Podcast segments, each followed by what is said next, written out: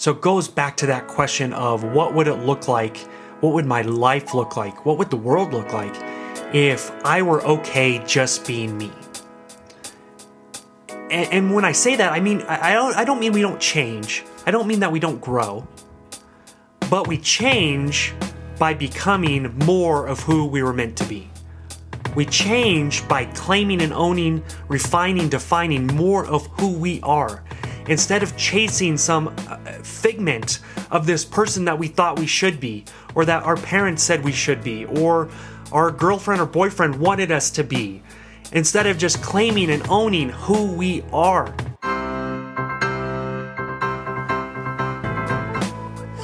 All grown up.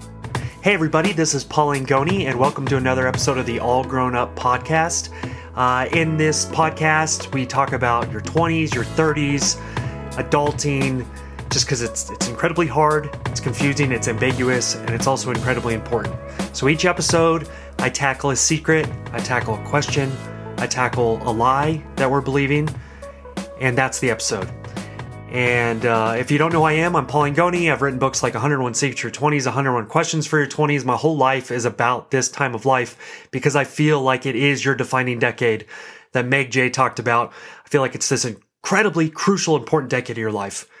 And if we get off course now, then how far off path are we going to go? I've met too many 50s, 60s, 70-somethings who started asking the important questions too late. They just kind of went with the flow, just get promoted into a job I hate. You're not supposed to ask these questions. Just do the work, be quiet, keep going.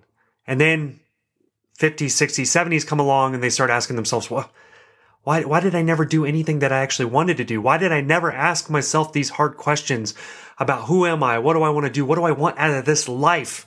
Why didn't I ask that sooner?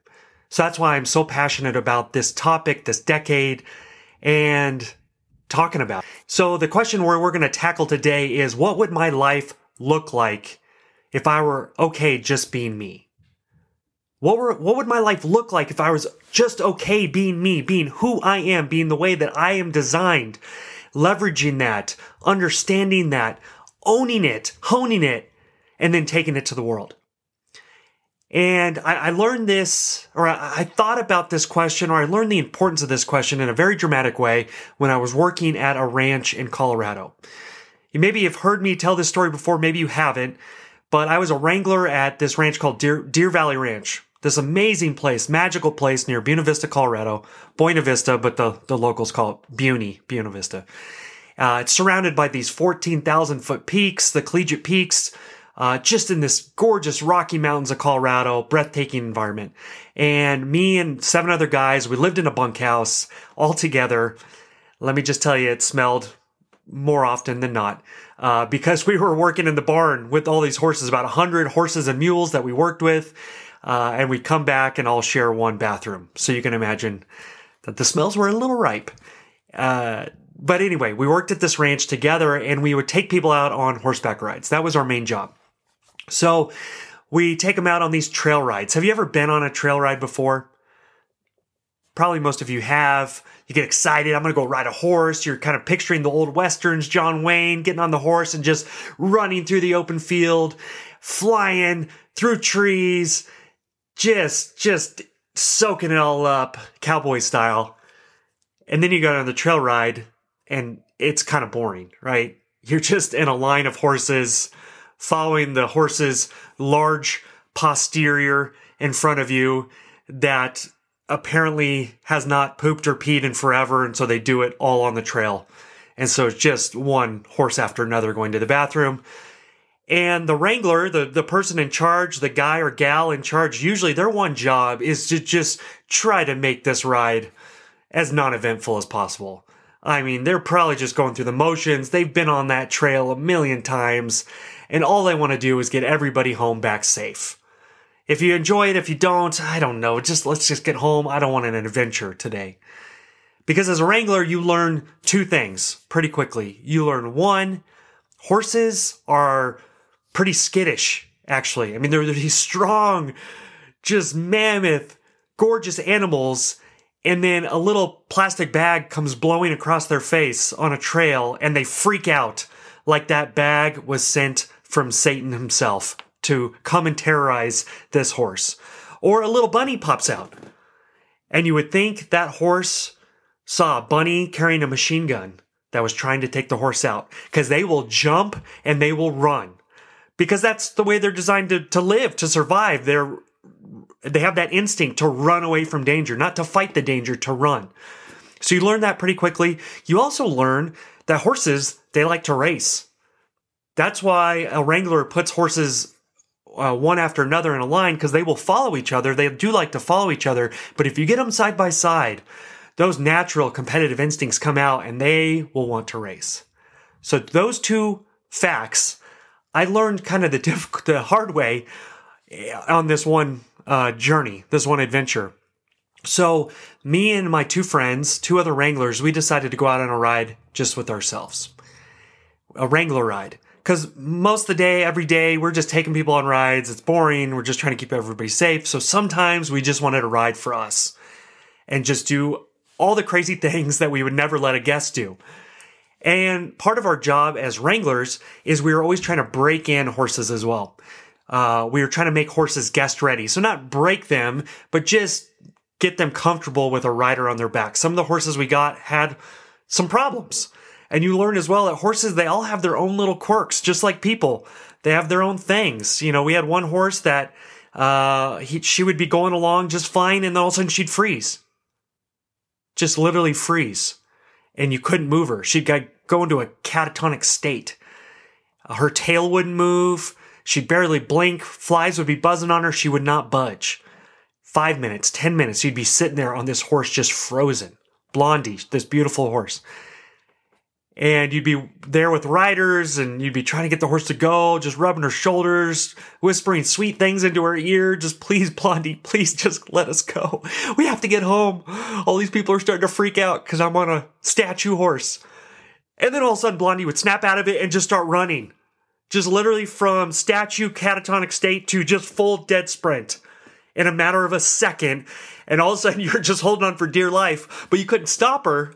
Because if you stopped her again, she would freeze again. So you just had to let it go. You just had to let her run. And you're just yelling back at your people that you're leading on this ride. Come on, hurry up. Catch up. We're going. Don't stop. Leave the kids. Who cares? Just let's go. No, I would never say that. But anyway, we're on a ride with some wrangler horses, some kind of crazy horses that we're trying to get ready for guests. Me and my friend John and Scott, we go out on this ride. So we're flying. I mean, we're just letting the horses go, just running. And we're playing tag on horseback ride. On horseback, playing tag. If you're thinking this is a good idea, obviously you're probably not thinking that, because everybody knows that's a pretty terrible idea to play tag while riding horses, but we were foolish. We have all this pent-up energy, so that's what we're doing. So we're chasing each other through trees on this horse is going flying through, and we're trying to tag each other, literally like leaning off your saddle, halfway off your horse, trying to tag the other guy. So we're going through this for a while, and we run mile and a half away from the ranch, and our horses are hot. They're breathing heavy. They're sweating. They're panting. We get up on the top of this hill. We've had a couple close calls where we've barely missed these big branches. You know, you barely missed your head getting taken off, or guys almost flying off, or horses almost spooking and throwing us off. I mean, just a lot of close calls. So we get on top of this hill, and our friend Scott, who was the smarter one of the bunch, let's be honest, he looks at us and he's like, let's calm down. I think we've taken it too far. We've had a couple close calls. Let's just kind of slow the horses down and go back towards the ranch. Because you also learned pretty quickly as a wrangler that horses have a different speed. They have a different kind of motivation when they know they're going back home, back to food, back to their little horsey friends. They're way more excited to go that direction than they were when you're trying to take them away from their food and their horsey friends. So they will go so much faster when they are going towards the ranch. So you usually don't want to have the horses run back to the ranch. Or what will happen is they will get used to that. And next thing you know, a guest is on that horse. You're pointing back towards the ranch. And then all of a sudden the horse takes off. Barn sour is what we would call it. So anyway, Scott's, he's the smart one. He's the calm one. He's the brains of the bunch. He says, let's calm down. John and I look at each other. We are not the smart ones. We think we're invincible. We're in college. We look at each other, just give each other a grin, and we just give our horse just a little squeeze. I mean, just barely a squeeze with our heels on the horse's side. And our horses take off running. And I'm riding Hondo. I forget who John was riding, but he was riding some other crazy horse. And our horses are running side by side. And they're flying, and they're doing that thing where they're looking at each other, and they're like, okay, yeah, you think you're faster than me? You want a piece of me? You think you're faster than me? Apparently they're Italian horses now. This is my Italian accent, even though I'm Italian. I don't have a very good Italian accent, but they're like, you want a piece of me? You think you're faster than me? Anyway, they're flying. They're flying. They're going so fast, and all of a sudden, John's horse... I'm pulling away just a little bit. I'm just getting a little bit away, and we're side by side. We're flying down this hill, and his horse headbutts my horse in the hip. So hits my horse, and like I said before, horses are naturally skittish. They want to run away from danger. So when he hits my horse on the hip, my horse takes off into a whole nother level. I mean, sixth gear to the extreme that I did not know a horse could go. So my horse takes off. I mean, I thought I was going fast before. This is like Lightyear Star Trek type thing. Warp speed. So I'm flying now, and I get through all these trees. I don't see John anywhere now. I'm just flying, and I'm going so fast. I'm like, I'm trying to pull back on the reins to slow Hondo down, and Hondo is just biting on to the bit, and he's basically saying, you're not stopping me. So we are flying through this field. Big open field, beautiful country, pine trees all around, and we're flying. And I have no control whatsoever. I'm just holding on. So as we're going through this field and just everything's whizzing past, I start seeing this ravine coming up in the middle of the field. Now, in my memory, this ravine is like a Grand Canyon-esque ravine. It's gigantic. It's huge. I'm going to die. But I know that Hondo's not going to stop. I'm pulling back. He's not going to stop. So our only... one option is to go over this. Now, in reality, this is probably more like a ditch. It's not Grand Canyon-esque at all. But as we're flying over, and Hondo did it, he jumped and goes flying over this Grand Canyon-esque type ditch. I let out this yell. Again, in my memory, this kind of, again, John Wayne-esque, like, manly yell. When really it probably sounded like a 5-year-old girl when a spider lands on their arm and they let out this shriek. That's probably what it sounded like when I was going over this Grand Canyon-esque ravine.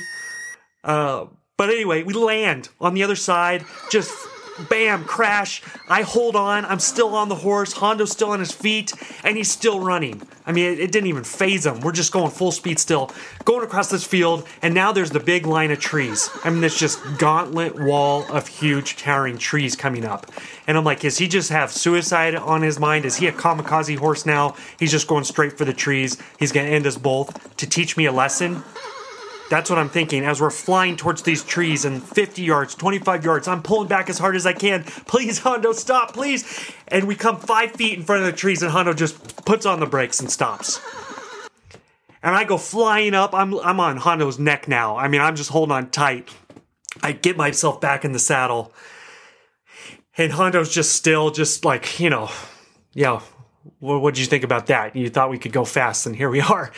And I remember just being on that saddle and just thanking God. I mean, just praising God, and just for first, because I'm alive. Just thank you, God, that I'm still alive, that Hondo did not have suicide on his mind for both of us today.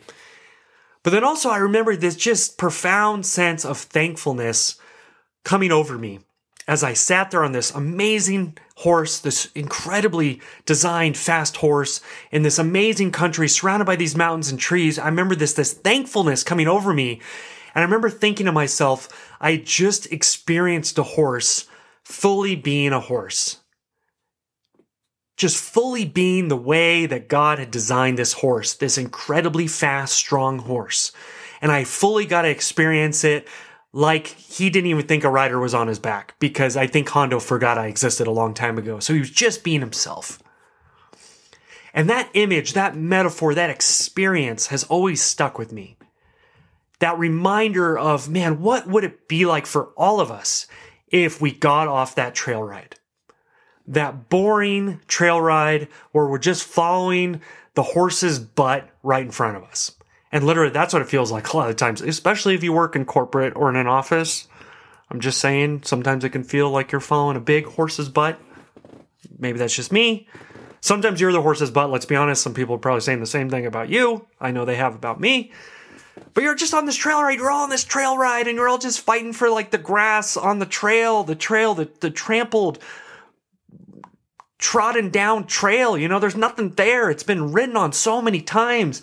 And so everybody's just kind of fighting to get that piece of grass, or, you know, I want to get in front of the horse in front of me. I just want to get in front of that horse, you know, and so horses are just jockeying to get in front of each other so they can be in sixth place instead of seventh place, you know, and it's just, that's life. This boring, dusty trail ride where you thought you're going to be riding on a horse full adventure, and now you're just following this horse's butt in front of you.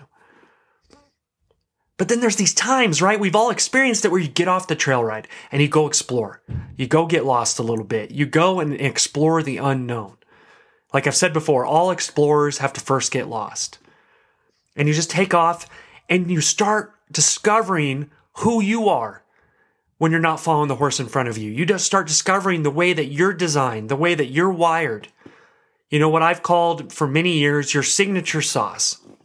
Like this master chef in the kitchen, who's bringing all these ingredients together, these experiences, their story, their family history, all their failures, different trials and errors. They're bringing it all into the kitchen, and they're bringing it together into this flavor that took years and failure and traveling and then remembering what it was to be just who they are, their family, their story. And they tell that story literally through that flavor that they present to their guests. And those are the chefs that are wildly successful, that are able to tell that story because they've mastered their signature sauce.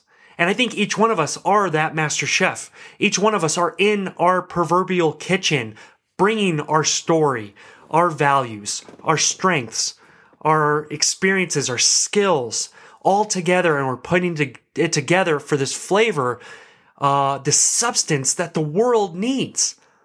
The world needs more of us presenting who we are, what we have to offer to the world, instead of just following the horse's butt in front of us. I loved this quote from Parker Palmer. I think he wrote it in Let Your Life Speak, one of my favorite all-time books. Parker Palmer is like this wise old sage, just dispensing wisdom in every page of that book. It's a small book, but it's so rich.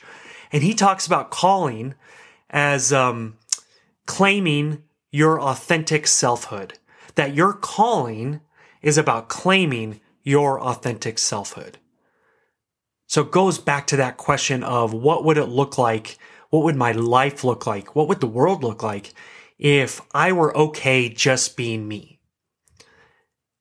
And when I say that, I mean, I don't mean we don't change. I don't mean that we don't grow, but we change by becoming more of who we were meant to be.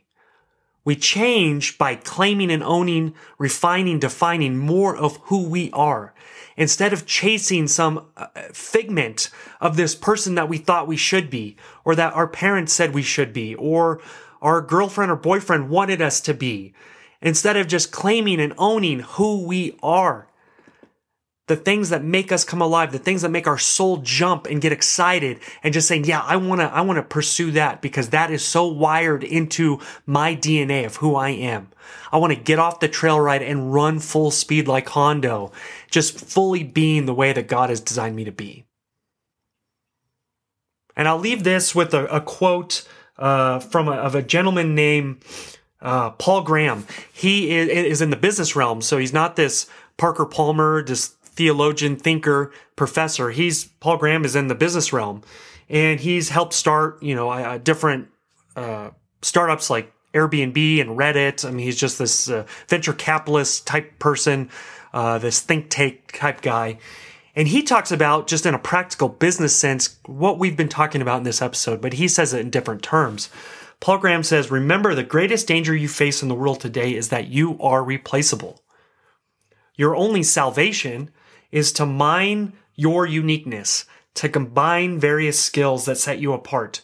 No one can do what you do. This is your end game. So this is not pie in the sky, young, naive thinking of, be yourself, No, this is practical, strategic step by step for you being successful. By you honing and owning who you are and then leveraging that to be successful in the world, in the sphere, in the place that you are right now. And we need more people being like that, getting off the trail ride. And I think sometimes the trail ride for too many of us is our phones, is constantly being on our phones, reading the next headline, reading what others are telling us we should think, reading what others are saying about who we should be, what we should care about, and we're reading it from some other person instead of putting the phone down, getting off the trail ride, and just wandering out into the wilderness, proverbial or real, to figure out, okay, God, you've designed me in a certain way. How do I be who you have made to be instead of chasing this version of success that everybody else is chasing? So that's the question for all of us to think about. What would it be like if I were okay just being me? Thank you, everybody. This is Paul Graham. Can't even say my name. Talking about wanting to be me and I can't say my name. This is Paul Anthony Angoni, son of Louie and Ginger Angoni. And this is the All Grown Up Podcast. Thanks for listening. Have a great day and be yourself out there. Thank you. All grown up. All grown up.